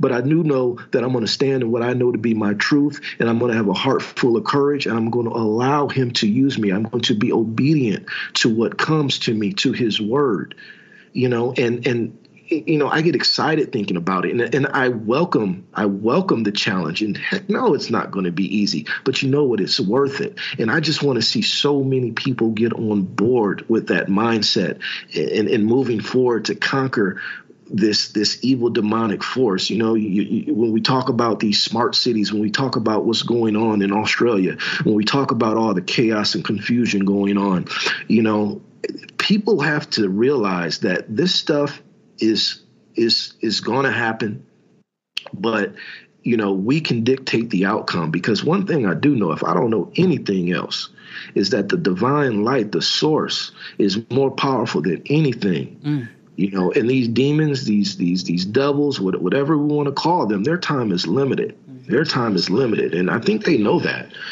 we're, we're in the head. We we we are in, in literally for the fight of our life, for the fight of our souls, for the fight of humanity. And I find it interesting that you said, uh, uh, what did you say? You mentioned you, you you don't man. What is it? You said you don't mention you don't you're not sure um, what it is about this place, Earth. What it is, why why there's so much going on here, why why why there's such a fight for it and for the souls here.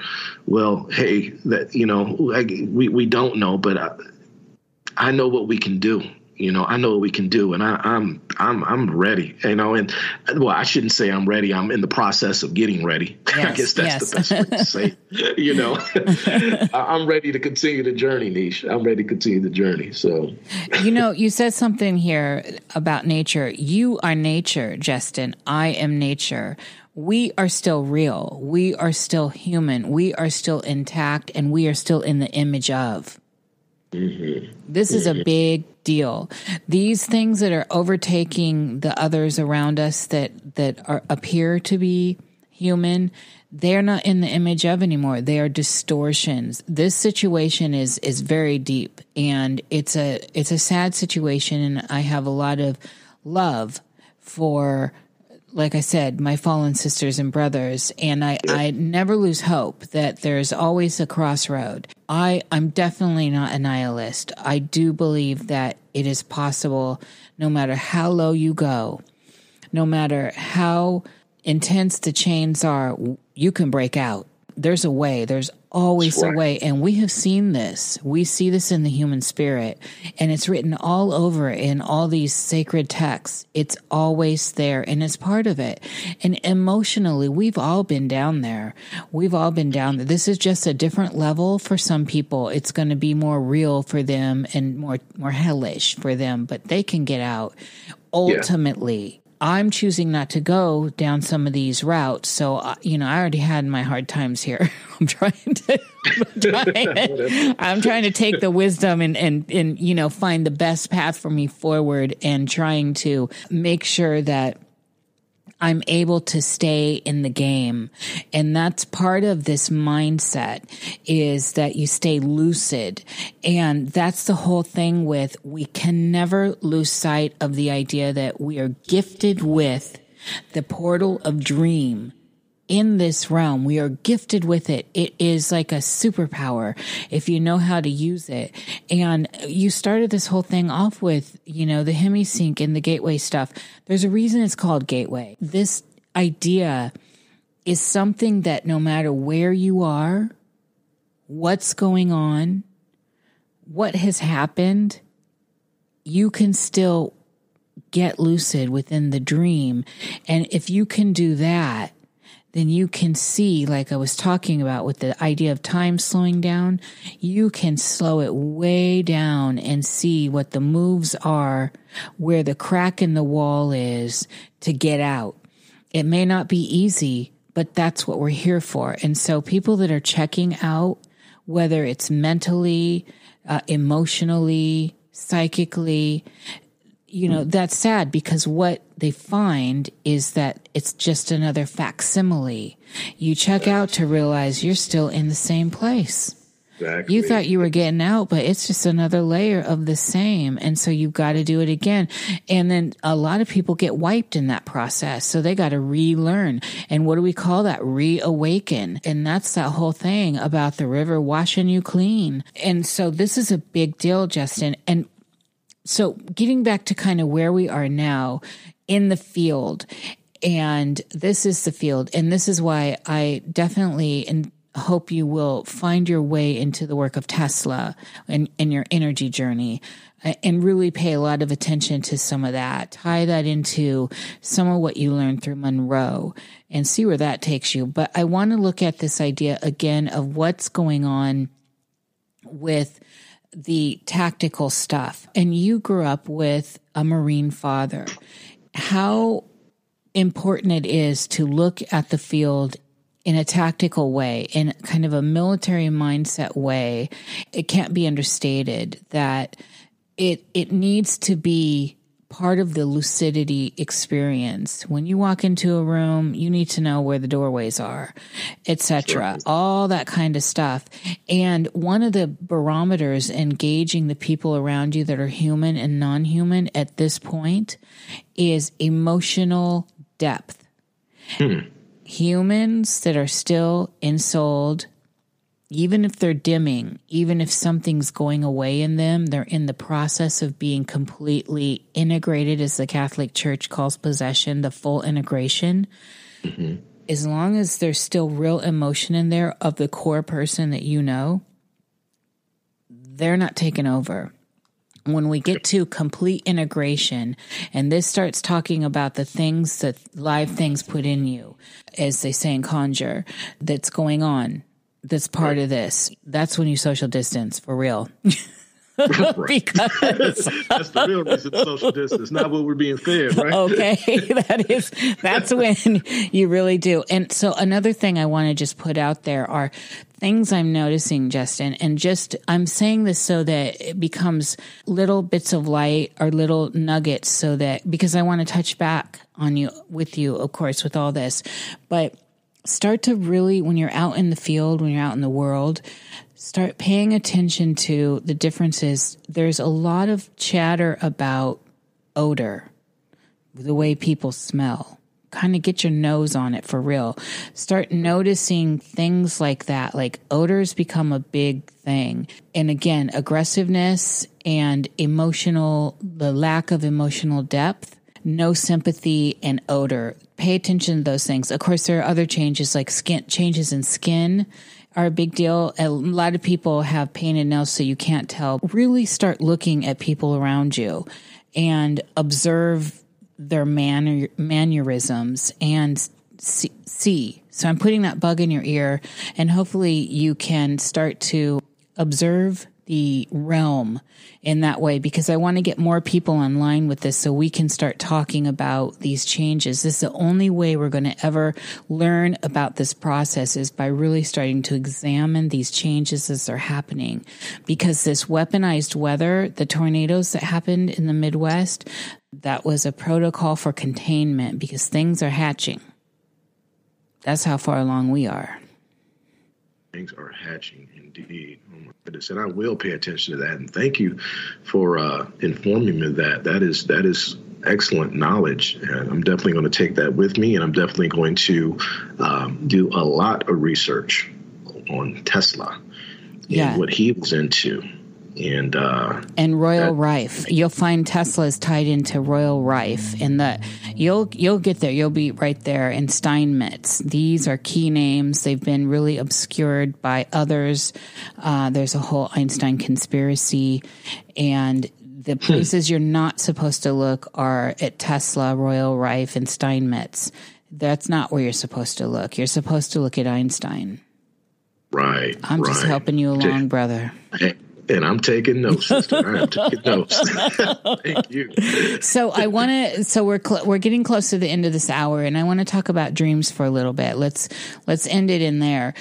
So, in your experience with dreaming, in the last year, or let's just go two years, because you had a lot happening in twenty. You know, obviously, you've major amounts happened in 2020, and the podcast, all this, the the. uh learning to jump and free fall, all that that was going on. So, first of all, how are your dreams going right now? And have you had significant dream experiences in this last process of, say, since since the lockdown, since the big C happened? You know, um, I've been a person who has struggled with uh, getting good sleep for for many years now. Um, I went through this stage for many years where I had, uh, I guess, insomnia.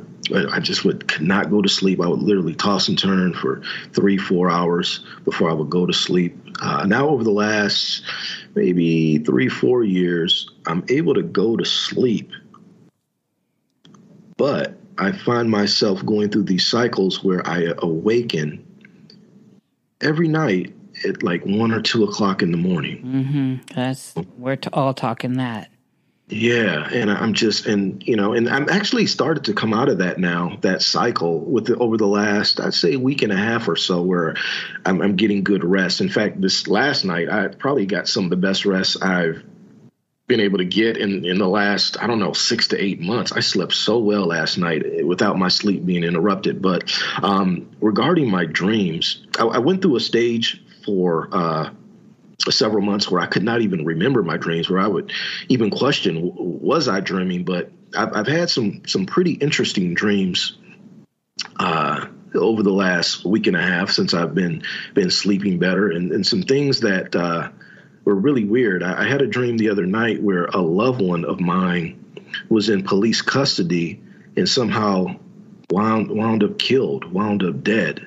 And uh, this is someone I talk to almost every day.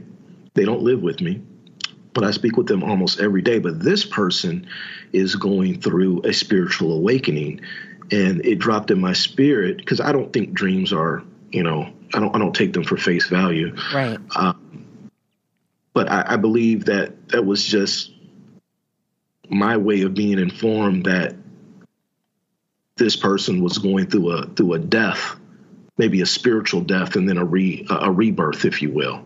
you know, and uh, th- this person is uh, had a challenging year this year and uh, learned a lot from uh, different experiences, and, and, they're just trying to to find themselves. And I, and they, they just got some good news as well. And uh, I, I really believe that this person is is on a path of spiritual awakening and uh, and re- regrowth and, and rebirth, if you will. So that that was a very interesting dream.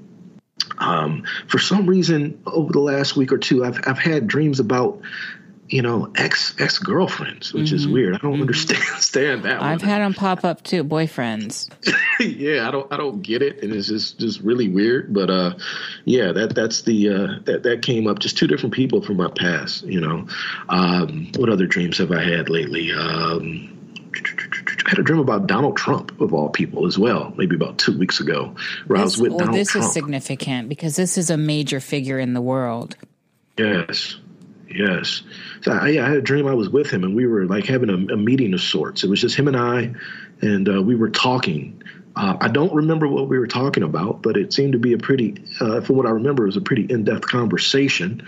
And he was a he was a really really nice, highly intelligent guy too. so, um, and, and and just for the record, I don't have anything against Donald Trump or anything like that. Um, you know, I'm not a Trump supporter. I don't really, I don't support any politician. Uh uh neither do I, I at this point. I support the light in myself. You know, uh, uh-huh. I, I, don't even, I don't even vote. I don't get caught yeah. up in, no, in all that stuff. But uh, see, this you're talking yeah. higher level now when you say that. It's higher level talk. Yeah, yeah. So I, yeah, I don't. Yeah. So uh, yeah, but I had a dream that I was with Donald Trump. So um, just a couple, couple weird dreams over the last last few weeks here that that were I guess, out of the ordinary. I'm just happy to be dreaming again because felt like for the last maybe 90 days, 120 days, that I wasn't having dreams, or at least I couldn't remember them. So, well, we've been under a lot of frequency attacks, and so that it's a significant thing to think about. I want to ask you one more thing before we wrap. What is your idea on aliens? Now, when I say that, I am giving you the open field. It can be entities, it can be in space, whatever that is, it can be inner earth things. When you, th- I'm just trying to get gut stuff. Like when you think of the word alien, and I'm not talking about the political kind, I'm talking about the, the sentient other kind, what comes to mind? Well, the first thing that comes to mind is people like you and I are aliens. Yeah, yeah, yes, that's, that's, yeah. that's how I feel. Mm-hmm. Um, you know, I, I mean, obviously, there, there we've been programmed to believe these little or big creatures that fly around in these spacecraft and you know from dimension to dimension. But I feel like an alien mm-hmm. just because of the the world I'm in and, and the things I see. Like this isn't my home. You know, right. this isn't my home. I'm here for for a limited time, and then I will return home one day. Um, but uh, and then then the the other we'll go with aliens. Uh, I believe that they it's possible that they are um, they could be demonic entities or demonic beings that are part of the quote unquote dark side, working uh, with the darkness, working with that low vibrating negative energy to um, steal or take souls of, of individuals. Uh, and, and, I suppose when when we talk about angels as well and, and, and them being here, mm-hmm. maybe they're aliens in, in this realm because this isn't their home. Right. Uh, so um, which brings me to say maybe we're we're all aliens in a sense, and there's there's two sides, and and when we draw a line, and uh, the, these aliens uh, on both sides are are preparing, are in the midst of war, or they're in the midst of that battle, that spiritual battle that we we talked about, because. Um, again, this isn't my home. This isn't. Uh, it may not be their home either, uh, but maybe we're just placed here. Um, this is a battleground, you know, maybe this is a battleground that we're placed here for this this spiritual warfare to take on, to take place, um, not only here but maybe in other dimensions. Which leads me to to think about uh, programs like uh, uh, what Musk has going on, SpaceX, or now don't we have a space force now that was created yes. by the government a couple years ago? Mm-hmm. Uh, makes me wonder about that as well. Like, well, what's that all about? So uh, when, when, I think of aliens, I think that uh, you know. Um, I, am an alien to a certain extent, you know, and uh, but I also believe that there are uh, demonic demonic forces or energies at play that uh, you know, like we discussed, that that attach to people that are parasites looking for a host.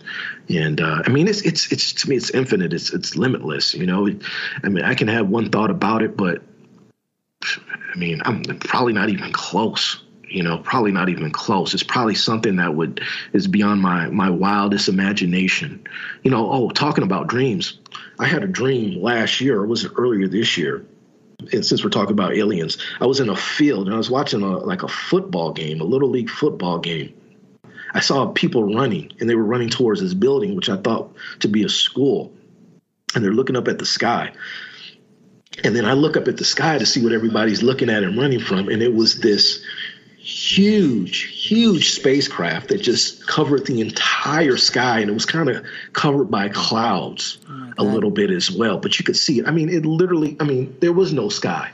It was just literally the spacecraft. It was so real, Niish. It was so real. That dream was so vivid and so real. And then it made me think of when after the next morning, it made me think of. Uh, um, Elijah Muhammad, and I don't I don't study study Islam or not Muslim or anything like that, but uh, you know um, Louis Farrakhan, I, I, Elijah Muhammad, uh, they believe that there's this big spacecraft in the sky, and that's where Elijah Muhammad went after he died. I don't know why that popped in my head, but it, it, did. So, uh, but I think it was something to that dream. I think that was a, maybe a message for me or something along those lines. It was really, really, it was it was kind of it was it was something else. It was really something else. I want to tell you right now that this whole conversation for me boiled down to that. That is so significant for me that I can't even express it in words. I came out in many, many years ago with some content, and at the core of the content was looking up at the sky and the whole thing was a was a spaceship. I thought I was looking at the moon. The whole thing moved and lifted, and uh, and I realized right then and there that the whole thing was a spaceship. And I and because of the nature of that that vision, that viewing, I didn't.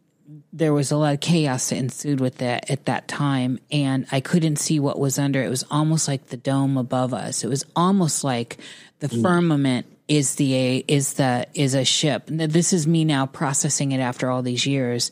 But you just said, and you're the only person I've heard say this, and you know I deal in dreams with my other show.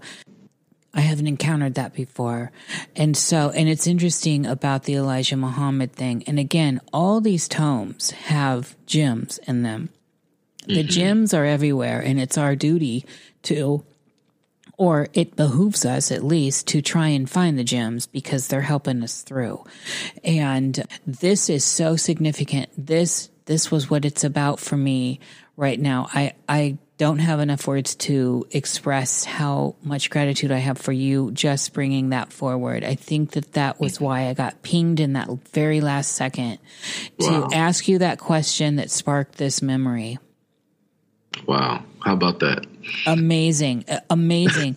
and it all it does is confirm to me that there's something going on with that.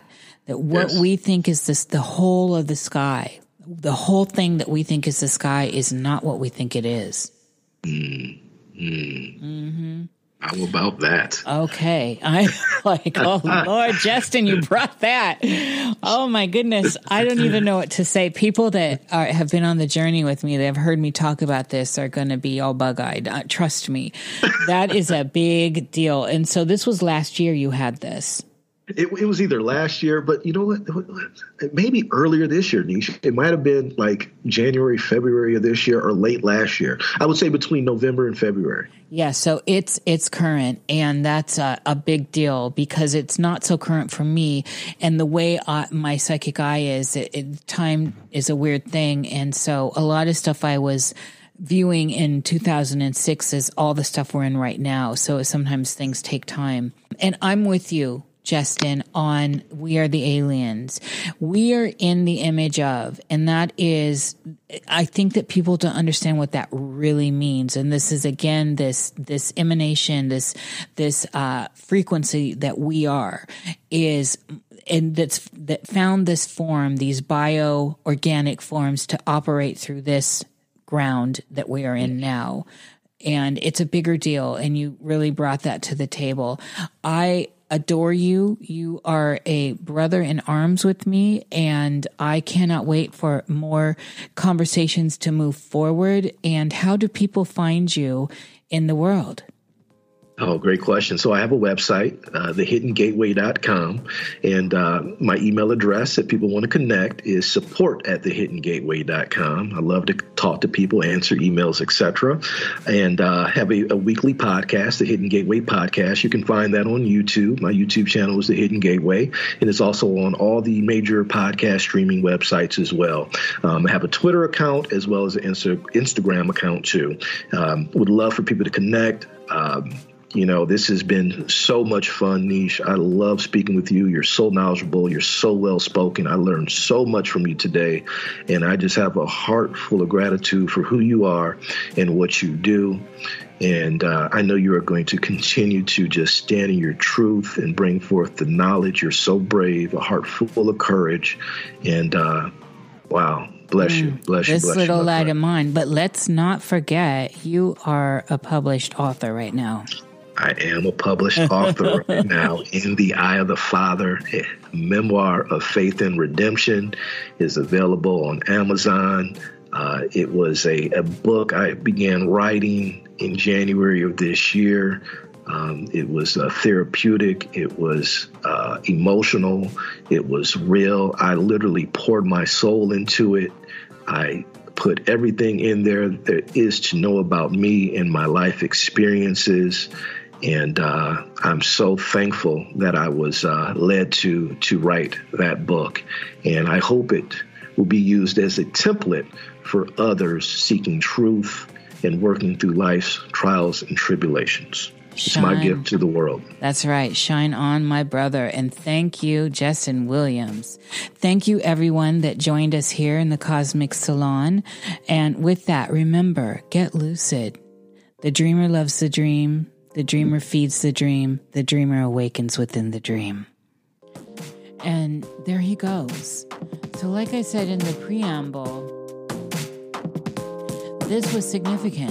This was very significant. The whole sky, the same imagery I had in my download. And now there has been a third person that is not tied into any of this stuff I talk about organically, this came to me through another person, and the narrative deepens, the idea deepens. What is going on? So, with this, I would like to thank the producers of this show Cass, Christy Tesmer, Eric Peterson, Jason Lamson, J.H. Armstrong, Luis B., Marcy Shapiro, Mark Betcher, Melanie Poe, Michael Wachter, Michael Watts, Neil McNaughton, Noelle Jeanette, Santa Rebecca, Still Fiona, and my beautiful, fabulous Babs the Bone Knitter, my genealogist and sister, and as well the one that makes it all go round when we do live streams, the ever gracious, the ever beautiful, the ever shining JJ of Ren de Blanc Jewelry. Thank you so much, all the Patreons through Patreon that make this show happen, and all of you that listen and come to the table. We are dreaming this together and I encourage you to awaken the sleeper within, arise within the dream, and become lucid. Thank you for joining me here in the Cosmic Salon.